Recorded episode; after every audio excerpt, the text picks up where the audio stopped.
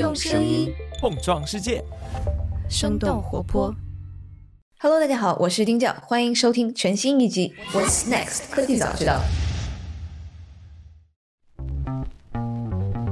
Hello，大家好。最近收到不少听众的留言，希望我们聊一下 Stepen。 It says right here, what is Steppen? Steppen is a Web3 lifestyle. Stepan, it, so first off, we had the play to earn. 跑鞋到底是怎么 move to earn，或者它到底是怎么 This 赚钱？这 new 是 revolutionary fitness app. 我查了一下，Stepen 原来就是最近特别火的一款 Web 三的游戏。游戏中可以购买虚拟的鞋子，然后用跑步来赚取代币，获取收益。它是近年来 Play to Earn，也就是边玩边赚的游戏的变种，大家把它叫做 Move to Earn，边跑边赚。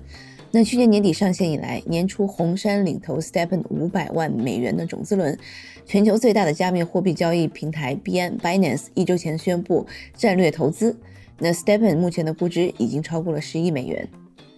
除了 VC 和币圈，那这个 Web 3的产品也吸引了跑圈的企业的合作和盛赞。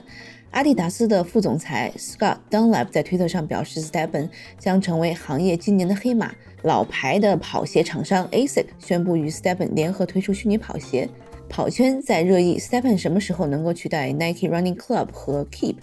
那币圈则在讨论这是不是下一个 SE Infinity。那我在四处找邀请码做这个游戏的调研的时候，我发现硅谷一零一的主播红军也在做这期节目的功课，所以我们就将这期做成了一个串台。我们分别邀请了两位嘉宾，一个是 Stepen 的早期玩家，中文 Stepen 的微信群群主，NFT 收藏家 Estella，他从 Stepen 的经济模型以及社区治理和我们聊了聊 Stepen 与众不同之处。以及另外一位嘉宾邓杰斌，他也是 Stepen 的资深玩家，他从 Stepen 的游戏本身以及他自己的体验、Stepen 的盈利模式等，给我们做了很详尽的讲述。像节目最后红军分析的一样，因为这两个嘉宾是 Stepen 的重度玩家和参与者，其实对这个游戏的质疑和批评的声音也一直是有的。对于 Play Turn 这样的新项目，我们还是需要审慎的用多个角度去看待、去观察。那最后，本节目不做任何的投资建议，在节目发出之前，主播和生动活泼并不持有任何的 Stepen 的虚拟资产。好的，下面就是我们的节目。因为你自己其实玩 Stepen 也有一段时间了，然后我看其实，在你组织的这样的一个社群里面，其实也有大概快四百人了。你觉得这个它的最吸引人的地方在哪里？如果光当时光看白皮书，其实你很难去 get 到，就是说这个游戏它很精髓的一些部分。然后对我来讲，就是在很早期的项目，它其实有点像 VC 的逻辑。首先一个的话是从创始人的背景上来讲，创始人的话，他们有两个创始人，等于说一个的话是之前长期在 crypto 圈里面做投资挖矿，然后所以他的 financing 就是金融方面的思维是非常成熟的，所以他们有资金和呃数学模型、金融模型方面的一些思考和 sense。然后呃，另外一个创始人的话，他是之前有非常强大的产品背景，他本身之前就在做游戏，然后也做过社交产品，所以他的产品力和他对于产品的思考是啊、非常到位的。然后同时的话，嗯、我还听到有一场节目，就是有一个叫 Folius 的 fund 投了 Stepen，然后那个 fund 的创始人就有提到，我我当时印象最深的一点就是提到 Stepen 在做他的产品的时候非常克制，你会发现他并没有很快推出特别特别多的 features，然后也没有让整个游戏非常的复杂，所以你的体验也会非常的顺滑。所以这综合下来，我会相信这个团队在把控整个游戏的发展和跟一些投机者之间的博弈上面，我认为他们是有能力处理好的。所以这个是我看好这个游戏，特别是在在那个时候早期嘛，Stepen 其实还没有特别多的热度，我认为呃可以去做一笔比较大投资的一个很重要的原因，就是他们的团队。然后 Stepen Stepen 它的这个经济模型，其实如果要对比这个 Infinity，它其实在上面做了一些优化和这个修改。我不知道在整个 GameFi 的这个经济模型上面，然后我们是应该怎么样去这个看待它的这样的一个模型？因为很多人还是会理解成这个整个 GameFi 它还是一个像是庞氏骗局一样的，只是通过更多的人进来，然后把这个 NFT 推得水涨船高，然后等于是很多人还不理解这样的一个经济系统。我不知道能不能给我们大概先讲讲一讲。就是其实我觉得庞氏它不一定就是一件坏事，或者说它不一定就是一个骗局。其实我认为很多的呃新兴事物，它在发展，特别是最早期的时候，它就是始于庞氏，因为它需要做大量的用户增长。然后，但是很多事情是始于庞氏，但是在增长的过程当中，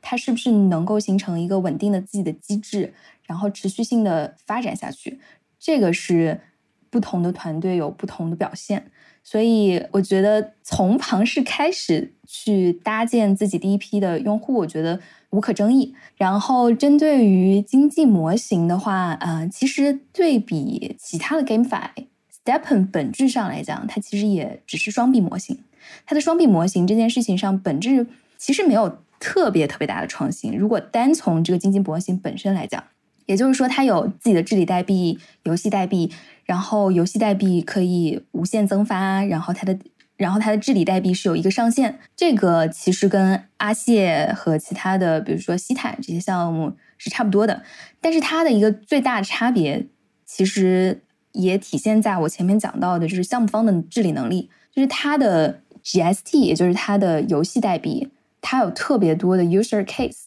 就是它有很多的消耗场景去给到用户，然后同时游戏方、项目方很好的引导了用户去消耗它的 GST。就比如说从动力上来讲吧，其实这个游戏呢，它的回本周期一直还蛮艺术的，它的回本周期一直都是。三十到四十天左右，但是你唯一快速回本的办法就是你开出更高级的鞋，就比如说我们是玩灰鞋的，那你开出一双绿鞋，你可能很快就回本一半了，或者你的绿鞋开出一双蓝鞋，所以在这个过程当中，大家有比较多的动力去我们叫 mint 铸造新的鞋子，嗯，所以的话，在这个过程当中，基于回本的考量，就快速回本的这种想法，以及说这个中间有一定的赌性。就是因为你知道，其实赌博的机制很多时候会让人上瘾，所以有大量的玩家是每天都在升鞋子，甚至于购买 GST 去加速它鞋子的升级，来升新的鞋子。然后同时，它的鞋子在它的市场上的标价是用 SOL 这个货币来计价的。那当你去卖出你的鞋子，你所获得的是 SOL 这个货币，你再兑换成 USDC，它的抛压就并不在 GST 上。而是在整个 Solana 币上，所以你会发现这个过程当中，GST 更多的是在被消耗和被买入。这也是为什么 GST 很长一段时间，从十二月份到二月份吧，当时我看 GST 的价格是非常稳定的，稳步提升，然后从零点几，然后一步步到三，就是当时我进场的时候，差不多是二点八左右吧，然后后来慢慢的爬到三点五，这个是第一个层面。呃，游戏方设计了很多的消耗场景，这个其实跟 Jerry 这个 co-founder 他有比较强的游戏设计背景有关，因为他就知道在哪个地方可以让用户氪金，然后他知道怎么去设计机制，让大家不断在这个圈子里面玩，所以这也是项目方他本身这个团队能力，他做出来的一套呃非常强的消耗体系。然后第二个方面呢，其实比较不一样的地方。跟阿谢是，你会发现 Stepen 的整个团队他是不卖 NFT 的。他们最开始是送了大概应该是一万双鞋子吧，就给他们最早期的用户是纯送，给他们体验。然后官方从来没有生产 NFT 去放到市场上以一个定价来销售，所以所有的现在的新用户和后来进场的新用户，他购买的 NFT 都只能从老用户那边去买。然后这一定程度上，你会发现 marketplace 它是一个市场经济，因为所有的放到 marketplace 上的鞋子的定价都是由玩家来做定价，它是会根据 GST 的价格和 SOL 的价格形成不一样的一些浮动。这个过程当中，你呃，如果你的利差没有把握好，可能这段时间你会亏钱。但是对于整个游戏，比如说 GST 的价格稳定是好的，因为它增加更多的消耗。然后同时的话呢，你会发现说，这也增加了老用户的粘性，就是大家会发现你并不是被项目方引领着走，你可以去自行的决定你自己的一些行为，然后包括说你想定多少价，所以有很多的老用户从十二月份到现在都一直在玩这个游戏，我觉得这两方面是这个游戏比较特别的一个部分。我想是不是可以请这个 S L 帮我们科普一下，就一个它的这个币价的这个稳定性对游戏有什么样的这样的一个作用？对它会影响到什么？GST 这边的话，它的价格稳定很大程度上会影响大家的回本周期，以及新入场的用户针对于这个游戏的预期。就是因为其实投任何的投资吧，其实很多时候都是看一个预期，所以当这个预期往下滑线走的时候，这个项目可能就会走下坡路。但是如果预期大家都认为这个游戏能够持续性的给到大家一些 benefit，或者说一些 profit。那新进者会愿意进来，老用户愿会愿意留下，因为如果一旦形成市场恐慌，如果 GST 的价格非常不稳定，或者说开始像 GameFi 其他的很多项目一样死亡螺旋，那其实新进者就基本上 user growth 可能就到那里就为止了。然后如果没有新的用户进来，那市场上的鞋子就卖不出去，市场上的鞋子卖不出去，大家就不会愿意再铸造新的鞋子，当然也会不会愿意去消耗 GST。去升级自己的鞋子，去升新的鞋子，那相对而言，GST 就没有买盘了。大家会开始形成我们叫挖提卖，就是你你等于说你走路的时候是挖 GST，然后你提币到呃相应的你的钱包去卖 GST，它是一个提和卖的过程。当一个游戏完全陷入到挖提卖的这样一个过程，就像之前的阿谢，它最大的问题就是开始它的代币被。大家基本上去挖题卖，它没有更多的消耗场景，然后大家没有没有动力去消耗它的代币的时候，它就会进行一个死亡螺旋。然后这个游戏基本上你会看，呃，它的质地代币现在就基本上是腰斩的一个情况。那这个其实，呃，我引申的其实想再提到 Stepen 一个很重要一个点，就是我认为跟很多的 GameFi 项目是不一样的，就是你会发现它的投资人，就是所有在投资买它 NFT 的玩家，跟真正的去打金的这帮玩家是基本上高度重合的，虽然的确也有些人在代跑啊，但是你会发现大家基本上是同一批人。但是像阿谢那种游戏，它首先没有特别多的可玩性，它基本上是挂机类的游戏，然后需要花时间。它很多时候很多的玩家，特别是有些工会啊，它是大量的购买了阿谢的 NFT，然后再找。就是劳动力比较廉价的地域的人民，特别是东南亚那段时间很惨，去找这样一批人专门来打金，因为他们每天打金所分到的那一点钱，都比他们每天赚的钱要多。所以这帮人，他打金的这帮人和他的投资者，就比如说阿谢的那一群投资人，他就只需要挖题卖就好了，他也并没有在享受这个游戏。但是 Stepen 的模式是你每天只需要，就像我之前，我每天上班的路上。或者说我每天抽出一个小时散步，我就可以完成我今天的任务。它对我来说不是一个负担，同时也很有意思。我会发现我跟群里的小伙伴经常聊天，也非常开心。那段时间我很多时候这个群基本上包了我每天很多的笑点，所以它又有这个 social 的属性在这个里面。然后同时也很很好坚持。对我来讲，哎，我又可以赚钱，又能够收获健康，何尝不可？所以它的用户粘性是非常高的，大家是很愿意持续性的玩这个游戏的。哪怕我可能最后收益稍微少一点，那我每天还是要运动的嘛。对我们很多老玩家来讲，是它是很好坚持的一件事情。因为你刚刚讲，你其实自己之前其实也是在做这个 GameFi 的，你觉得后面其实会有更多的游戏，其实它学习了像 Stepen 它的这样的治理的这个方式之后，可能会有更多的优质的 GameFi 的游戏出现吗？我觉得大概率。应该是会有，因为 Stepen 其实一定程度上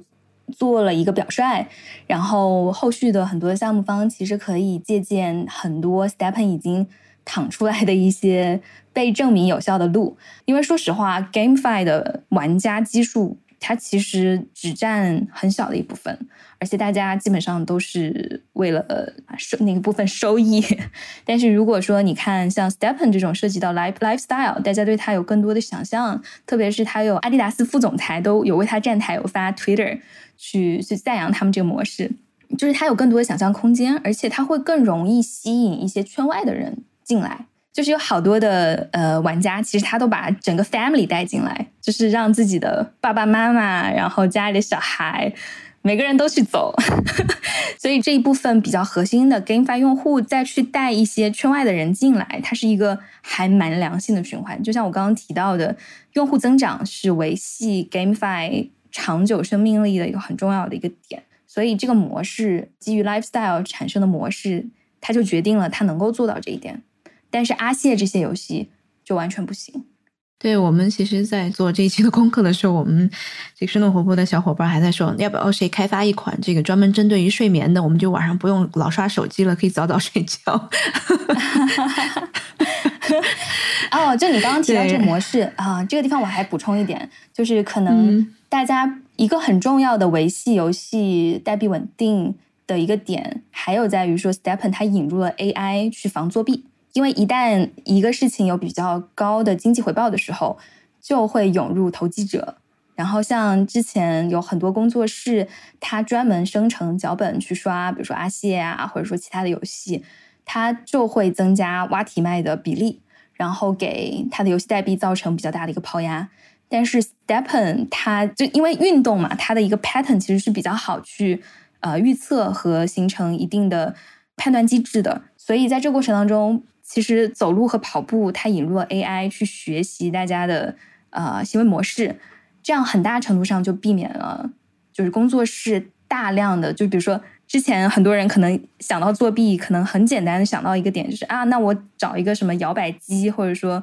这种东西，那我就可以不用去跑，或者甚至于我带好几个设备在身上，然后一次性跑好几个号。但这些都已经就是 Stepen 的项目方已经引入了 AI 机制，可以去识别侦查出来的，而且一旦被发现就直接 ban 号。这个项目方也是蛮刚的，我也不跟你废话，我就直接把你这个号给 ban 了。所以在这一块上，你会发现他的工作室的比例就会。低很多，都是真实的玩家，所以这说说我其实我不太看好，比如说像 Steep to Earn 这种模式，因为它很难去形成，它到底要怎么防作弊呢？它怎么样去真正的判断你是不是真的在睡觉呢？我觉得你讲的非常好，然后你有什么还需要再加一点的不？稍微加一点吧，就是你昨天写的时候有讲到说他们是如何运营社区的，这一点其实社区。我前面讲到说，团队防作弊和它的模式这三点作为它的核心竞争力，有一个第四点其实是他们的社区。这个跟我刚刚提到说官方不卖只 NFT 只送鞋子是非常有关系的。它就形成了在最开始的时候形成了一批非常高质量的用户。所以那个时候我二月的时候跑到他们的 Discord 里面去潜伏了蛮久，因为社区里面的所有人都是你的潜在投资者。你的潜在投资者会形成大家对于这个项目的共识，这个项目的共识才能撑起这个项目不断的往前发展。所以社区也是非常非常重要的一个点。我当时在社区里面混到了五级，啊，我在很多的项目都可能二级或者三级都没有，呃，我混到了五级，就是跟里面社区很多人进行了很多的聊天，大概可能聊了四五个小时。那个时候我在买鞋之前做了比较多的调研，然后问大家很多的问题，然后你会发现大家都怎么说呢？认知很高。素质特别的好，而且大家有个共识是不希望在那个阶段用户增长突然有一个比较特别特别大的一个提升，因为大家都知道这种大量涌入的不健康的用户增长中间肯定会有很多工作室的成分，所以当时我很下定决心一下子就投入三双鞋的一个原因也是在于这里，我觉得这个社区的。共识是相当强的，这个也是跟其他 GameFi 项目去聊啊，那特别多的回本周期啊，或者说只是针对于投机的行为的讨论啊是非常不一样的。大家更多的是真的是关于说，哎，我的鞋子怎么加点，我怎么样玩的更好啊，更多的是这样子比较良性的讨论。所以这一点我是觉得 Stepen 这个团队在最开始的时候走的特别对的一个步骤，就是把它的用户基数的质量。提升更多的提升它的一个真实用户的比例，然后把这个社区共识建立好。好的，那谢谢 Estella，谢谢谢谢。好的，下面请收听我们另外一位嘉宾的访谈。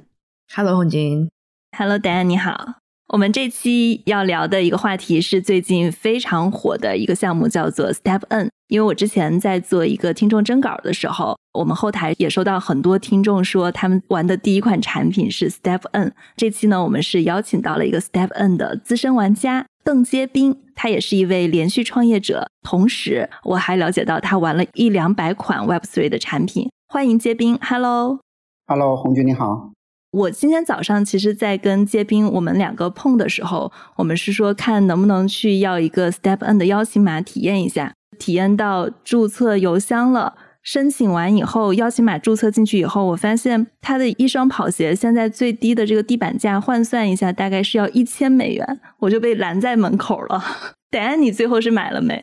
我今天还在想，我到底是买还是不买，因为我还没有再读更多的关于这个游戏的它的很多的背景，所以我还没有进行操作。我同意，其实这个门槛还是蛮高的。从一开始找到注册码已经是花费了蛮多时间的，我其实已经蹲了两天了。他每天只发放出大概是一千个注册码、激活码，需要到他们的一些社区里面，包括 Discord、包括 Telegram 等等，换算成硅谷这边的时间大概是早上六点吧，所以我每次都没有蹲到。但今天终于蹲到了，是极客上面的一位好心的小伙伴给我的。对，所以我觉得大家在玩这个游戏的时候，关心的第一个问题，我们要去花一千美元来买一双鞋，我们到底多久可以把成本跑回来，以及这个成本能不能跑回来？杰斌，你大概是什么时候开始玩 Step N 这款产品的呢？我玩的时间应该会比现在早一些，当时应该是在春节假期那几天，二月几号的时候。所以你刚才说的那个地板价，目前按昨天、今天的最低价格一千一百美元。我那个时候去买鞋的时候，价格现在应该便宜了有一半多吧，差不多五百美元一双鞋。对，那个时候差不多应该是换算成人民币，应该大概在三千左右。你当时买鞋的时候有过犹豫吗？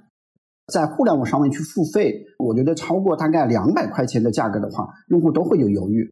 我当时买的时候，是因为那段时间就在跑步，我想找一个这种产品。因为其实，在以前有一些互相督促大家跑步的微信群，说压五百块钱，你每天跑打卡，都是在熟人的朋友里面进行的嘛。然后我是春节左右很想坚持跑步，我其实，在春节之前的话，已经跑了大概三个月左右的时间了，自己每天坚持好难啊，刚好发现了这个产品。第一次买鞋的时候，动力不是觉得说担心这个质很有风险。我想买了鞋之后，我至少督促我坚持跑个半年或者一年步，我觉得当成一次健身的投入，那个心理门槛相对还好一点。这几天地板鞋的价格的上升的话，我觉得对大部分的用户来说，门槛还是会偏高一些。我看到你今天发了一个朋友圈，是说一百三十七天，每天五公里。然后你刚刚说你二月份才用的，我还在想为什么中间会有一个差距。所以其实你是在用这个产品之前就自己已经有跑步的习惯，也是有长期跑的一个打算。它只是相当于用这个鞋去督促你跑了就能赚回一些钱，或者说它有一些社交属性在里面。你是因为自己本身想跑步来使用这款产品的？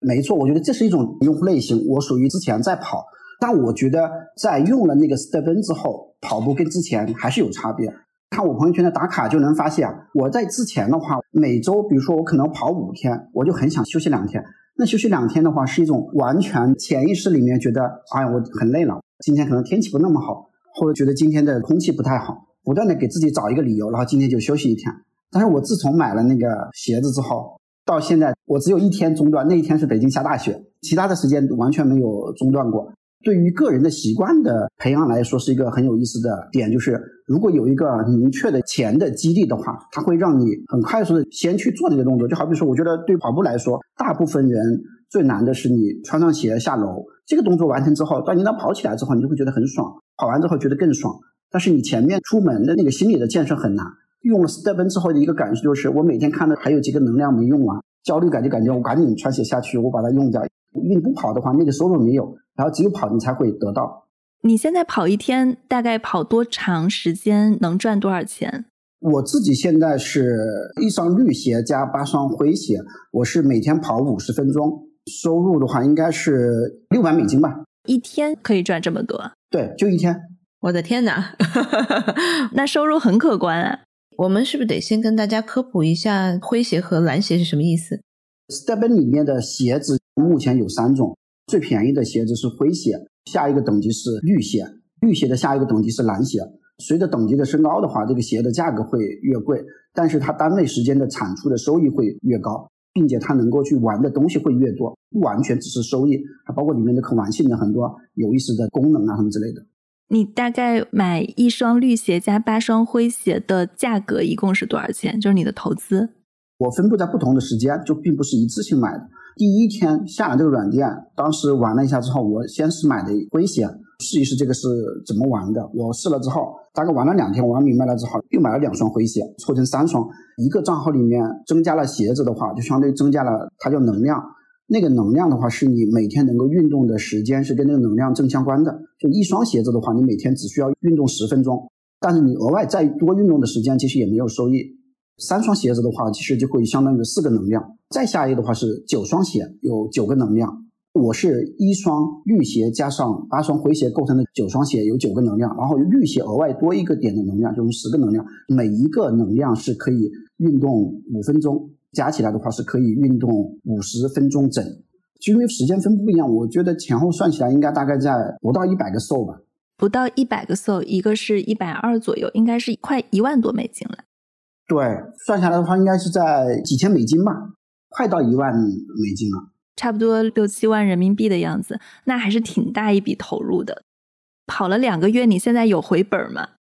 当你开始玩更高阶鞋子的时候，可能它的玩法曲线就不一样。就比如说我自己在回收的来看，我其实没怎么回收很多钱回来。我每天运动的话，它会就产出一个游戏里面的叫 GST 的那个代币。那个代币在游戏里面有非常多的消耗场景，就是你会用掉，就是你鞋每次运动完了之后，你需要花一定的 GST 去修它，然后你的鞋要升级，一双鞋我是从零级一直升到了现在二十八级，目前能升到最高的等级，升级的时候还可以用那个 GST 加速，从某一个等级升到另外一个等级可能需要花一天多的时间，你就不愿意等的话，你就可以加速。每一双鞋里面有不同的可以镶嵌宝石的一个卡槽。你开通那个卡槽也是需要 GST，两双鞋子可以 mint，就相当于两双鞋子可以生出来一双新的鞋子，这样的话也需要 GST，包括你自己的宝石去升级也是需要，所以这个里面有很多的消耗场景，会发现玩着玩着赚取的那个 GST 全划到游戏里面去了。这个产品是在你玩的过程中间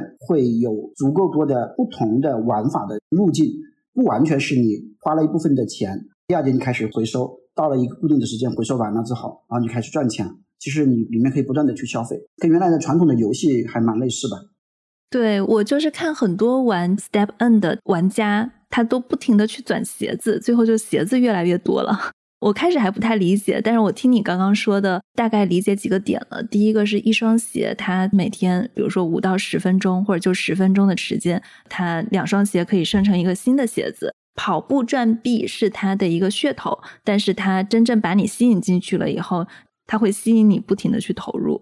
另外，我看它其实也分好几种不同的鞋子嘛，有的是走路的，有的是慢跑的，还有这个好像快跑的，每个它的功能又都不太一样。它从鞋子类型上面分成四种鞋子，一种的话走路鞋 walk 一到六公里的配速，第二种的话是慢跑鞋六到十公里的配速。第三种鞋的话就是跑步鞋，十公里到二十公里的配速。第四种鞋的话是叫全能鞋，任意配速都行。如果你是买的一双跑步鞋，在运动的时候，如果你的配速跟你的这个鞋的要求的配速区间不一致的话，你是没有收益的。它是通过不同人的运动能力去区分不同人，可以去选不同的鞋。然后每一个鞋的话，它大概的单位时间的收益能力也会有区别，就相当于是跑步鞋单位时间的赚钱能力相对于强一些的。但它的价格是偏低一点，是因为它对配速有要求，绝大部分人跑步会比较累，所以选择最简单的是走路鞋，它的配速要求最低，单位收益的能力最弱的，价格应该是会相对偏高一点的。嗯，还是比较巧妙的，可能大部分人是需要走路的，所以这个就会高一些。如果是匹配了不同的速度和不同的鞋子，你匹配的不对的话，也是得不到收益的。我觉得还是做的非常的细节，并不是说好像我们就让大家撒开了去跑就好了。我买的鞋都是跑步的，我就是想跑步，又是一个跑步的用户。对对对对对。刚您讲到是这个有九双鞋是吧？这个是一个上限吗？还是我可以无穷无尽的去拥有更多的鞋？不是，首先你的一个账号里面其实可以一直的放很多鞋，每次运动的时候你只能选择哪双鞋，那个叫运动当时用的那个鞋，一般叫主鞋。其他的鞋的话，会相当于给你的这一次运动增加能量。你有足够的能量，你就可以跟你的运动时长是完全正相关的嘛？这些鞋可以再交易吗？它是 NFT 吗？每一双鞋都是一个 NFT，可以在 Stepen 自己的市场里面去交易，也可以在外部的市场，像 Magic Eden 可以在里面去交易。对于现在 Web 三的产品来说，所有的产品里面的资产的可以全球的流动，几乎是一个必要性的要素吧？那什么会决定鞋的价格呢？最大的应该是供需。当前在市场里面所有的挂出来的鞋子的量，跟当前新进来的用户要去买鞋的量之间的供需关系，如果当前买鞋的人多的话，价格其实必然会上升。包括从大概最近两个月的整个 Step N 的发展来看，核心的原因是因为不断的在破圈，就相当于是有更多的新的玩家加入，包括还有很多已经玩的玩家，一双鞋开始玩的玩到后面就是囤了好多鞋，所以老玩家会囤鞋，就是因为他囤鞋，其实他是囤的那他可以给他自己增加能量嘛。新的玩家在加入，所以导致市场上面的供需关系一直是需求量比较大吧，所以价格就会上升。我看比较地板价一些的，整个鞋子最低价可能是九点几个 s o 对应到刚刚提到的一千一百多美元。但也有非常贵的鞋子，不记得它是多少个 s o 但它的整个翻译成美元的报价就是八百万美元。所以鞋跟鞋之间也是有区别的，就类似于你刚刚提到的创世的鞋子那一万个，跟后面生成的它是不一样的。对这个鞋子的价格。它从几方面，一方面的话，就刚才说的不同的鞋子的类型，就是灰鞋、绿鞋、蓝鞋，后面还有两种更高等级的鞋，现在还没有发布，市场上面还没出现。在同一种类型的，比如说同样是灰鞋或者同样是蓝鞋，它的这个价格的区分又分成跟你的鞋的等级有关。再一个的话，就是跟你的这个每一双鞋子它有自己独特的属性，因为每一双鞋子本身是一个 NFT，每一双鞋有四个属性。加上四个卡槽，四个属性的话就是效率、幸运、舒适度、弹性。四个卡槽的话，你能镶嵌不同类型的宝石。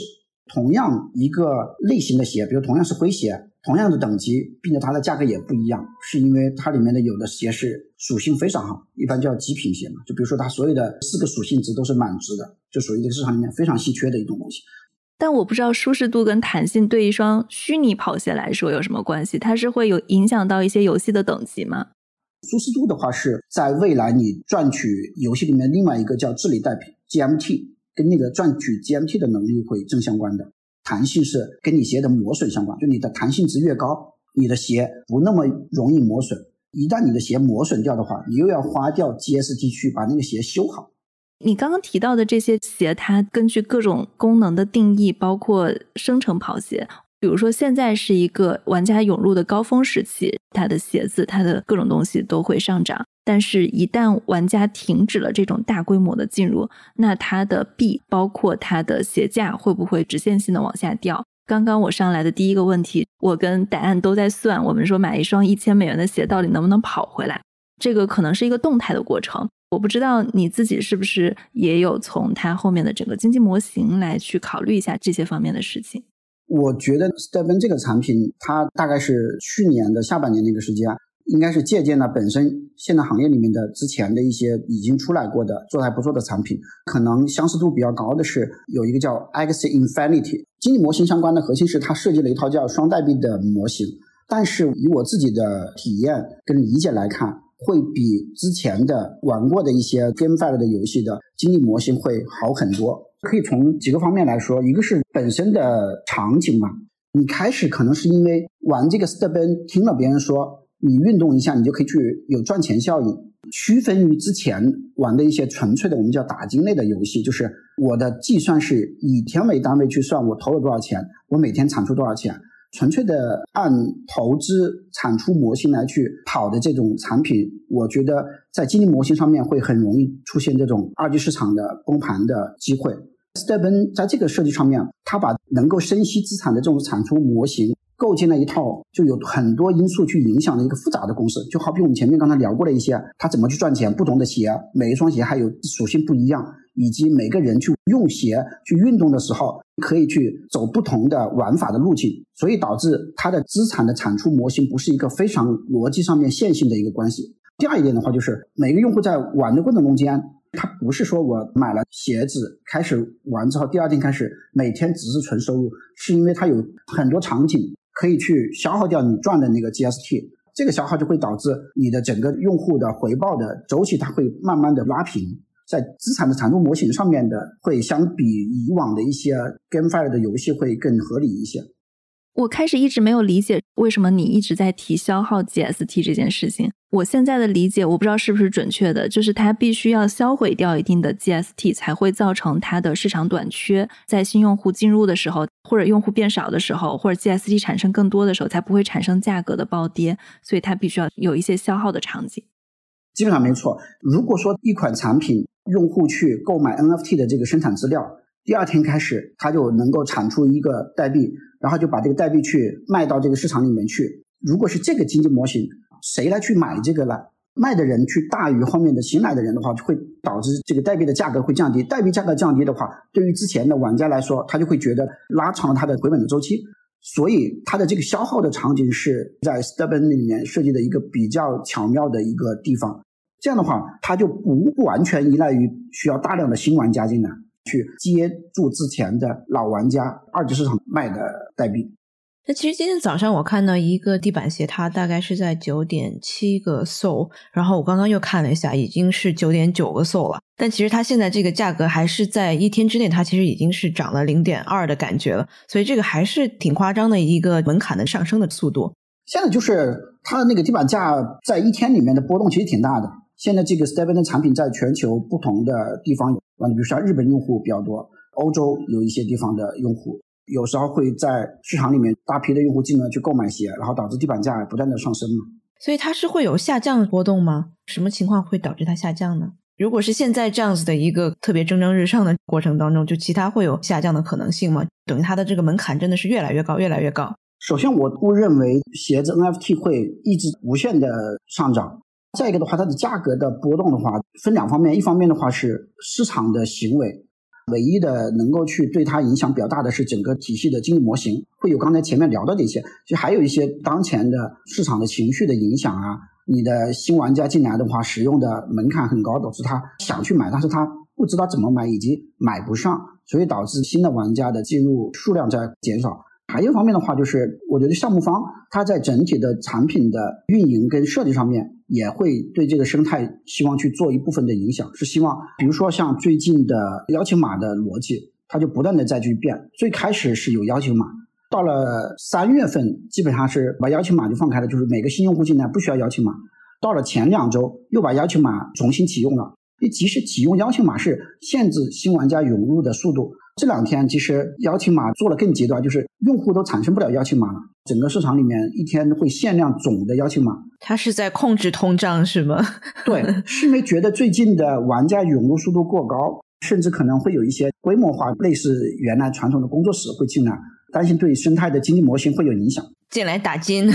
对，所以它还是有一些运营的手段，对于通胀的速度啊，包括里面的一些细节，可以去做一部分的控制吧。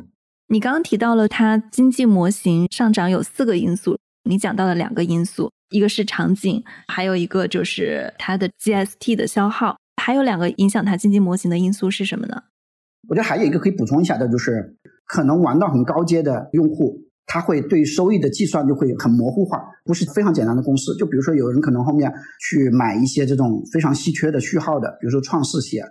纯炒 NFT 对吧？对。我自己之前有一个身边的朋友，就是买一双现在比较顶级的一个男鞋，大概应该花了三百个 SO，换算成人民币应该大概是二十多万吧。会给这个鞋去配满所有的宝石，并且是更高等级的宝石。如果纯粹把它从那个投资的 ROI 来去算的话，是不合算的。但是就是因为它提供了一部分的人，但是它会有社交炫耀，因为跑完之后朋友圈打个卡，觉得很炫酷，对吧？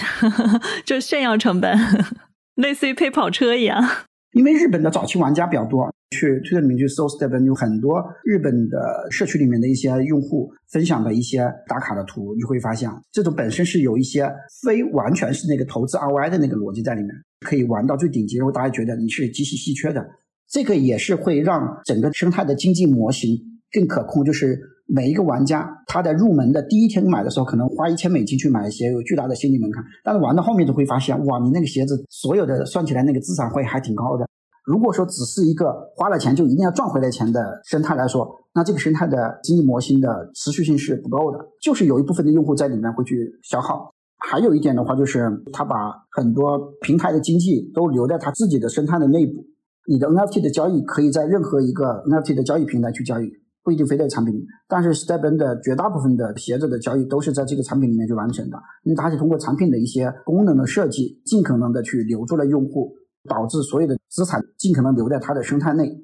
什么功能的设计？如果你不想在 Stepn 里面去交易，你要放到一个外部的去交易的话，首先你的鞋子转出去，再转进来的时候，中间有一个冷却时间，二十四小时冷却，这个冷却时间你是不能运动的，其实就会影响了你后面的产出的收益。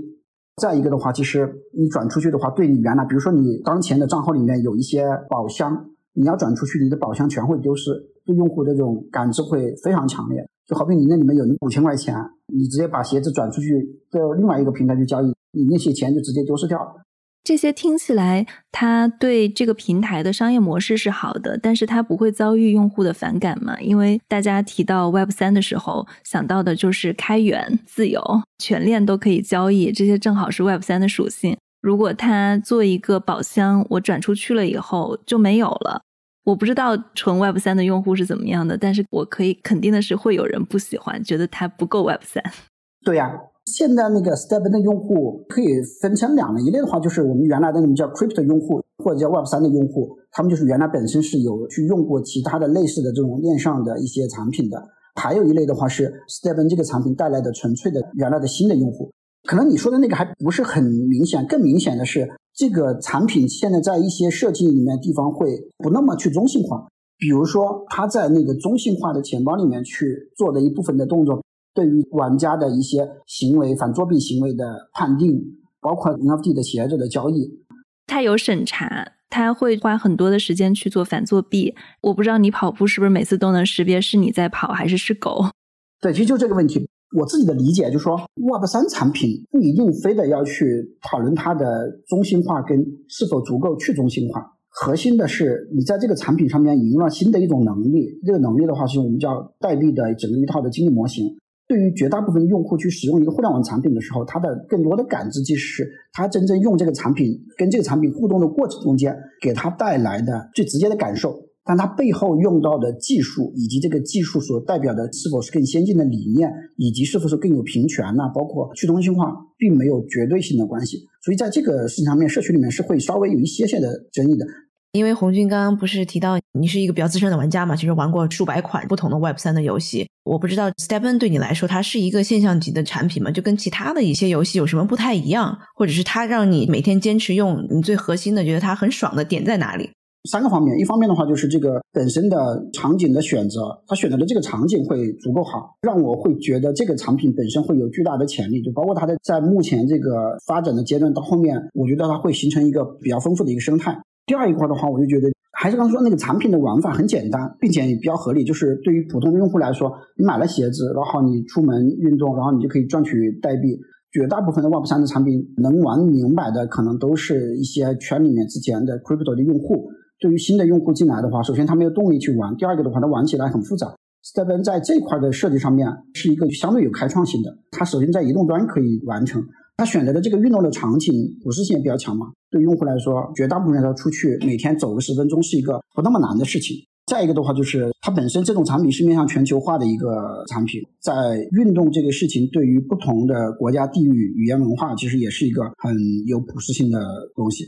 对，我觉得可能跟他们的概念也有关系。就像之前 X Infinity 它火爆全球，就是它提出了一个概念叫做 Play to Earn，玩游戏就赚钱。Step N 这个也很简单，就是 Move to Earn，我们走一走路、跑一跑步就可以赚钱。这个概念听起来是挺简单的，我也是挺想有一个小鞭子来抽着我每天跑跑步的。但是其实我今天跟你聊了以后，我发现它跟我想象中还是很不一样的。如果说我花一千美元去买一双鞋，它就只能记录到我跑步的十分钟，感觉这个设计还是跟我想象中非常不一样的。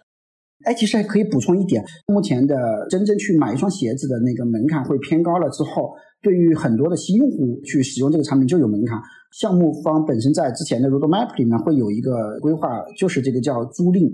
市场里面会有一部分的玩家，我不想买鞋子，这样的话他可以去通过这个产品去租其他玩家的鞋子，他们会按照一定的比例去分掉这个里面的收益，更大数量级的用户会进来。这个和 X Infinity 也是类似的，就是你可以去租这些 X 跟别人去对账。那个 X Infinity 当时是那种有专门的那种 YGG 那种打金工会嘛，相当于是用第三方的机构来去做的这个事情。我觉得是一个好的事情，对生态来说，因为本身对于像带有这种 GameFi 属性的产品来说，新用户进来的门槛很高的，一个门槛的话就要花钱了。特别像那个地板价比较贵的时候，然后像 X Infinity 后面其实入场的门槛都是上千美金，其实就很贵了。第二一个的话，其实就是有一部分的用户可能花钱的那个心理门槛已经越过去之后，还有使用的门槛、认知的门槛，就是对 Web 三产品来说，因为你购买的话，其实你是无法用法币的，你需要用链上资产。所以，像 X Infinity 这种工会、YGG 的工会，它其实花了一部分的精力，其实就是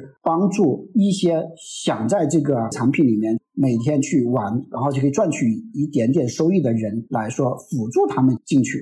这样的话，其实是会给这个生态去增加了更多基数的小玩家或者叫普通玩家。我觉得也是一种对生态是有益的一种方式。未来在 Stepn 的生态里面，应该也可以有类似的这种方式，可以去做一些事情。我不知道红军，你今天其实，因为你刚刚讲了，如果是激励你每天跑步，有个小鞭子在抽着你的话，你可能会持续的使用这样的一个产品。但是我发现，我其实，在做要不要去买 这个鞋的决策的时候，我发现我是两种心态。如果我单纯把它看成一个完全是激励我跑步的这样的一个应用的话，可能不会花一千多刀 去把这个鞋买回来。但是如果我是想，哦，它有可能潜在的，我能把钱再赚回来，可能我的动力会更强一点。这是两个不同的心态在看这个事情。对，在做这期节目以前，我有在微信朋友圈里面发一条信息，要不要花一千美元来买一双虚拟跑鞋？下面的回复还挺有趣的，大概就分成几派嘛。就有一派就是说买呀，大不了再卖了嘛。很多玩币圈的人，他们可能是这种思维。还有一种是觉得，那在项目早期的时候，一个以太币以下都可以随便买。还有一种心态就是说，为什么要买这个东西啊？你跑步真的能赚回来吗？还有一种心态就是说，哇，这么贵，那不是很多人一年的工资吗？感觉每个人在面对这个问题的时候，大家的答案都不太一样，而且大家可能也不完全是从我跑步要把它赚回来的角度想的。很多人就觉得，在一个项目的早期，它可能是一个投资价值更大的事情。很多这个社区里面用户的一个真实的反馈就是，买第一双鞋的时候想很多，想来想去，问这问去，到底我买了之后不会就赚不回来了吗？就是因为那是一笔不少的钱。可能就前期花了好几天，甚至一两个星期，下定了决心，鼓足了勇气，买了那个鞋子之后，比如说运动了一个星期、两个星期之后，就觉得真香。我当时为什么要犹豫？在我们今天做这档播客的时候，Stepen 有一个数据，刚好是四月八号的时候放出来了。它现在的日活用户是突破二十万了，在过去的几个月里面，它的市值已经是突破十亿美元了。它推出应该还没多久吧，就跨入到独角兽的行列了。它现在第一季度的利润是两千六百万美元。我好奇它的商业模式是什么样的？它的利润是从哪里来的？这奔是应该是十二月二十号开始对外公测，Q 一是两千六百万美金的收入，然后直接销毁掉嘛。Stepn 的项目只有四个收入，一个是百分之二的交易手续费，再一个的话是交易的版权费百分之四，再一个的话是两双鞋子去 mint 一双鞋子之后百分之六的手续费吧，或者中间的要收的税。然后再一个的话是租鞋，租鞋是项目方规划的，但是目前没有这个功能嘛，所以目前产生的收入就是刚才说的三个收的税吧。版权费是什么意思呀？版权费就是，比如说你有一双鞋子，对吧？你在那个产品里面挂到市场里面去，然后其他的玩家买过去，比如说你是一百个 SO，你只能收到九十四个吧，有六个点，百分之二的手续费跟百分之四的版权费嘛。其实像之前的 PFP 的这种 NFT 都会有这个版权费。像 Crypto Punk 呀这一类的哦，我理解了，就是二次转让费，对不对？二次转就说 NFT 的这个鞋子是我 Stepn 的，我来去设计的，所以你后面所有的流转的时候，我收那个百分之四，因为它是 NFT。那假设你有九双鞋，然后你生成了新的鞋，那生成的这个鞋是你来设计的，这个是不是可以只交百分之二的手续费，跟你自己想收多少的版权费，你可以自己设定？哦，不是，那个鞋子版权费是所有的，它不只是某双的，所有的都算 Step N 的。对，你说 Q 一季度总共收入是两千六万美金，按现在目前这两天的数据来看，应该可能在四月份一个月差不多应该能有两千万美金的收入，证明大家的交易还是很活跃的。对呀，那相当于之后每一次你想把鞋卖掉，你就要损失百分之六的费用，这个是固定的。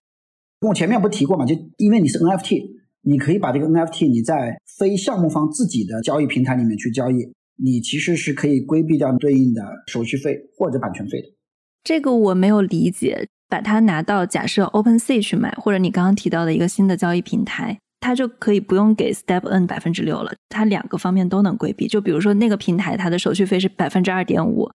首先它可以规避掉那个对应的手续费。比如说有一个平台，它的手续费是百分之零，它不收手续费，它是一个新的平台。NFT 本身是一个开放性的设计，是你的这个资产是在全球任何地方可以自由流动。我可以自己去构建一个基于这个链的一个 NFT 的交易平台，我不收手续费，你可以在我这里面交易。版权费的这个设定，有的平台我不给你项目方去交版权费，其实也可以，但这个我觉得行业里面还没有特别成熟。可能现在是一种契约的方式吧，就好比说现在在 OpenSea 里面的 NFT 的交易占了整个 NFT 的交易的百分之九十以上的这个市场，但是有一些小的这个 NFT 的交易平台，它就可以去规避掉版权费。但这个里面大家这个行业里面是有探讨，你觉得这种合不合理？这样的话，对于 NFT 的创造者来说，他就少了这一部分的长期的版权费的收入嘛。所以手续费跟版权费是看平台的。那这样子，如果有收费更低的平台，他们可以离开 Step N 来交易的。但是你刚刚又提到 Step N，他在用一些方法去留住用户，他留住的是 GST 的部分。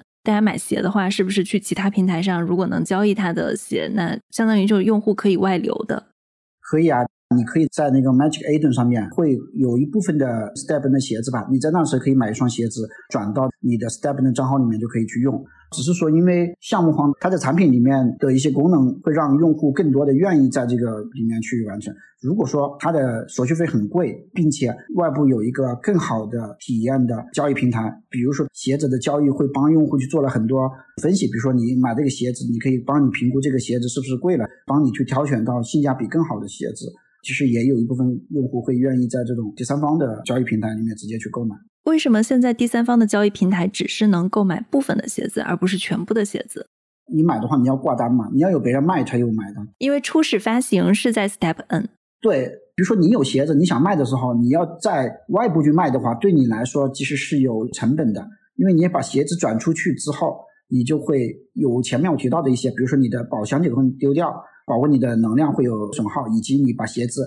如果你挂在那没人买，你又再转进来，完了有一个二十小时的一个冷却期，这个时间你是不能有收益的。其实它就通过一些产品的功能设计限制了。那现在你的收益提出来，它其实是随时可以提的，然后它的收益也是以代币的方式。对，今天聊了这么多，我其实挺想问 Diane 的，你会想要花一千美元来买一双虚拟运动鞋吗？我应该会买来试一下。我也是今天看到它其实是有二十四小时。它刚刚杰斌说的是叫冷却期是吧？对，cool down。应该先买一双鞋都会有这样子一个时间区间，所以我今天就没买。本来想说在节目之前，我想先去试一试，但是没有能够试成功。我当时本来是准备买的，我就觉得跑跑步也好嘛。但因为我自己是在家用跑步机跑步的，然后我一看，他说操作是 outdoor 去户外，是 GPS 来 track 的你的。对对对，这个我就一下就觉得，哎，他跟我平时的跑步习惯还不太一样，就要重新考虑一下了。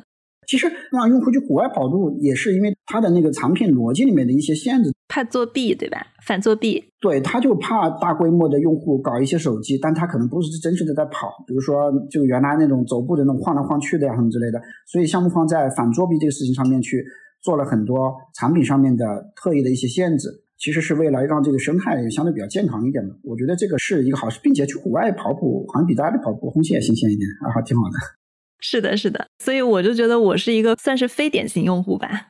建议是可以试一试这个 Web 三的产品很有意思。就我之前发过一条朋友圈，就说很多人，包括像 Stephen 这个产品里面，也有一个现象，就是我看了一些文章或者看别人聊的感受，跟你自己去真正去体验，非常非常非常不一样。就跟我当年最早应该是在二零一二年那个时候，我当时应该是第一次用了一款安卓手机，当时叫什么 Magic。那个时候我的感受就是很震撼，就觉得这种手机跟以前用的非智能手机完全不一样。我觉得这个现在在体验这种 Web 三的产品的时候也是一样。我刚开始提到你可能已经玩了就是一两百款 Web 三的产品了，而之前其实你也是连续创业者嘛，就是你自己也做过公司，所以你去玩这个 Web 三，你的初衷还是说想要去体验一下这个新的东西，然后找到一些创业机会，对吗？对。我是去年的差不多四五月份的时间，最开始接触了 DeFi 的产品，跟我大概理解的两三年前那个时候的区块链产品挺不一样的。我就会发现，现在的产品在真实的创造了一些价值，并且这个价值其实是有很确定的场景的。所以我就开始不断的去玩一些不同的产品。其实核心是为了真正的去看一些这些产品到底都干啥。确实看到了很多有意思的、挺创新性的产品，包括在去中心化的金融领域里面。包括还有一些道啊之类的，就是像 GameFi 里面也有一些带有可玩性的一些产品嘛。然后 Stepn 这个产品会让我觉得打开了一个更大的想象力。我觉得这种产品它会用了这种代币的经济模型之后，能够去把更大规模的用户去拉进来，会让这个用户里面在这个产品里面不断的去按照项目方设计的功能去完成过程中间可以去创造这个生态内的价值，并且同时也有一 Stepn 生态外的价值。我之前一直用 Keep，像我每天朋友圈打卡我都用 Keep 打卡。我用了 Keep 记录我跑步的总的距离是有超过了一千公里，但是我其实，在 Keep 里面没有一分钱的收入。然后我用 Stepn 这个产品才两个月的时间，但是我在它里面贡献了很多的，也既有项目方的那个手续费，也在里面贡献了很多自己的真实的投入。所以我觉得这是我用来比喻这个 Web 二产品跟 Web 三产品的一个很大的差别。其实 Keep 这个产品的用户量很大，大概。高峰的 MAU 有四千万嘛，然后三四百万的付费用户，就是我觉得 Web 三产品里面的魅力吧，就是因为增加了一些新的能力。它是否去中心化呀？它是否运行在哪条链上面？这些都是其次的，核心对用户来说，就是使用的用户去用这个产品的时候，跟这个产品真正产生的连接到底有多强？Keep 这个产品呢，我就会发现，如果有一个体验更好的能帮我打卡的产品，我明天就可以不用 Keep 了。但是我用 Stepn 的话，我从 Stepn 产品离开的门槛会高很多，是因为我有那么多的资产在上面。所以我自己现在是把自己当成是 Web 三生态的一个 builder 吧，就是在里面去研究一些产品，然后也尝试在这里面会去想做一点事情。我还有最后一个问题，因为刚刚讲的，其实您运动了几天之后就觉得，哎呀，真香。现在其实是一个用户还是在爆发的一个实验阶段。那如果可能每天的收入它是在下降的，或者是这个社区没有那么活跃。会降低您的这样的一个积极性，或者是最终慢慢的不玩了吗？当然，我觉得互联网产品，比如说像 Stepn 这个产品，我每天可以去看到这个项目每天有多少真实的用户的行为，新进来多少用户，这些用户在这个上面投入了多少个资产。当发现这个本身这个生态在下降的时候，或者说我发现本身是不可逆的，我可能就会逃离。这样的话，每个用户都可以做自己的选择。我觉得这是一个很正常的选择。对所有的用户来说都是一个公开透明的，就每个用户都可以去看到的。所以很有意思，你用 Keep 跑了一千公里，Keep 其实没有从你身上赚到钱，但是你真的是在用它跑步。然后你用 Stepn 跑了两个月，它有从你身上赚到很多钱，但是你真的要不要跑步，这个产品也不是决定的主要因素，而是说它的整个的经济模型。就我觉得人的这个心态还是挺微妙的。对，我觉得值得很多 Web 三行业的从业者思考一下吧。Keep 不是有一个会员吗？我都不是会员，就老是每次弹出来，我就把它关掉了。我不知道它能干嘛，我每天跑步记录下来就 OK 了。我觉得还有一点，Web 二的产品，它可能都是通过一个非常刚需的场景去做出了一个很好的体验的产品，去满足了用户的需求，然后获取了非常大的规模的用户。然后在这个之后，他再去想着我的产品怎么去赚钱的时候，去设计出来的商业模式跟原来的提供的满足用户需求的那个场景的关联度导致很不高，就是因为有一些它不好去做商业化的变现，这个时候就会导致这个产品用户就开始流失，生态就开始走下坡路了。我觉得是因为在 Web 二的产品里面缺乏像 Web 三核心的基础设施的能力，就是。Token 这一套的经济模型的设计，你无法把用户在你的产品里面的行为跟他的用户的贡献去量化出来。比如像 Keep 高峰的时候四千万的 MAU，之前看过他们财报里面公开的嘛，百分之九点几付费用户的转化率，三四百万的付费用户，电商用户是百分之三十到四十万，它的所有的核心的收入构成百分之五十五以上的应该是电商，就很奇怪。我是一个用 Keep 记录运动的话，我跟电商根本就半毛关系没有。我的产品后面赚钱，通过去买东西，并且很多卖的东西，它都是在一些什么天猫店里面卖的这种 Keep 周边的品牌的一些什么健身餐那什么之类的。但是 Stepn 我只需要做好一个东西，就是运动那个场景，真正的激励足够多的用户每天都出去运动一下，它就能够构建出一个足够大的生态。赚钱它不需要了，很简单，它赚钱第一天产品上线的时候，其实写在白皮书里面，就是那几个地方的赚钱，并且赚钱能力现在看起来非常恐怖。我有几个常规性的问题啊，在你理解看来，什么是 Web 三？我自己的理解就是 Web 三的话，其实它的产品核心是多了一种能力。这个能力的话，你可以理解为是以代币为核心逻辑，但是它背后就是你有代币，你不能说我的项目方发个积分的叫代币，那不叫。然后你的代币要有全球性的自由流通的，那样的话你就需要底层一定要基于区块链的技术，或者说在跑在现有的公链的平台上面的，以它为逻辑去构建出来的产品。我觉得就可以，但是它叫不叫 Web 三中央？我觉得它就具备 Web 三属性。区块链换了一个壳儿，对对我经常有朋友问，就是说很疑惑，包括还是互联网从业者们，就说区块链、crypto、Web 三到底有没有解决什么问题？我自己理解的这个问题就是，这个东西出来就好比最早的时候，九几年时候互联网出来的时候，你要问这个问题一样的，你这互联网解决什么没有解决问题？你的生活每一天照常进行，没有任何影响，就是有一帮人天天趴在电脑面前，在论坛里面不知道在打来打去敲字啊，聊什么东西。现在的 Web 三的逻辑也类似，就是它是一个新的东西，这个新东西它一定不是为了去解决什么现有存在的具体的某个老的问题的，它就是为了去创造出来新的场景，解决新的问题。就好比说，比特币最早出来的时候，不是用来买东西的。你说它价格波动很大，手续费很高，我不是用来去买东西的，它不需要用来去买东西，它不是来去解决已有的一个什么样的问题。我觉得它是在解决新的问题。包括以太坊出来的话，也是为了解决更大的问题。他想成为一个全球化的一台超级计算机，让所有的 Web 三的产品跑在这台超级计算机上面，让所有的用户的数据是被每一个个人可以完全所有。这我觉得就是类似的逻辑吧。好，那谢谢接宾。谢谢，好，谢谢。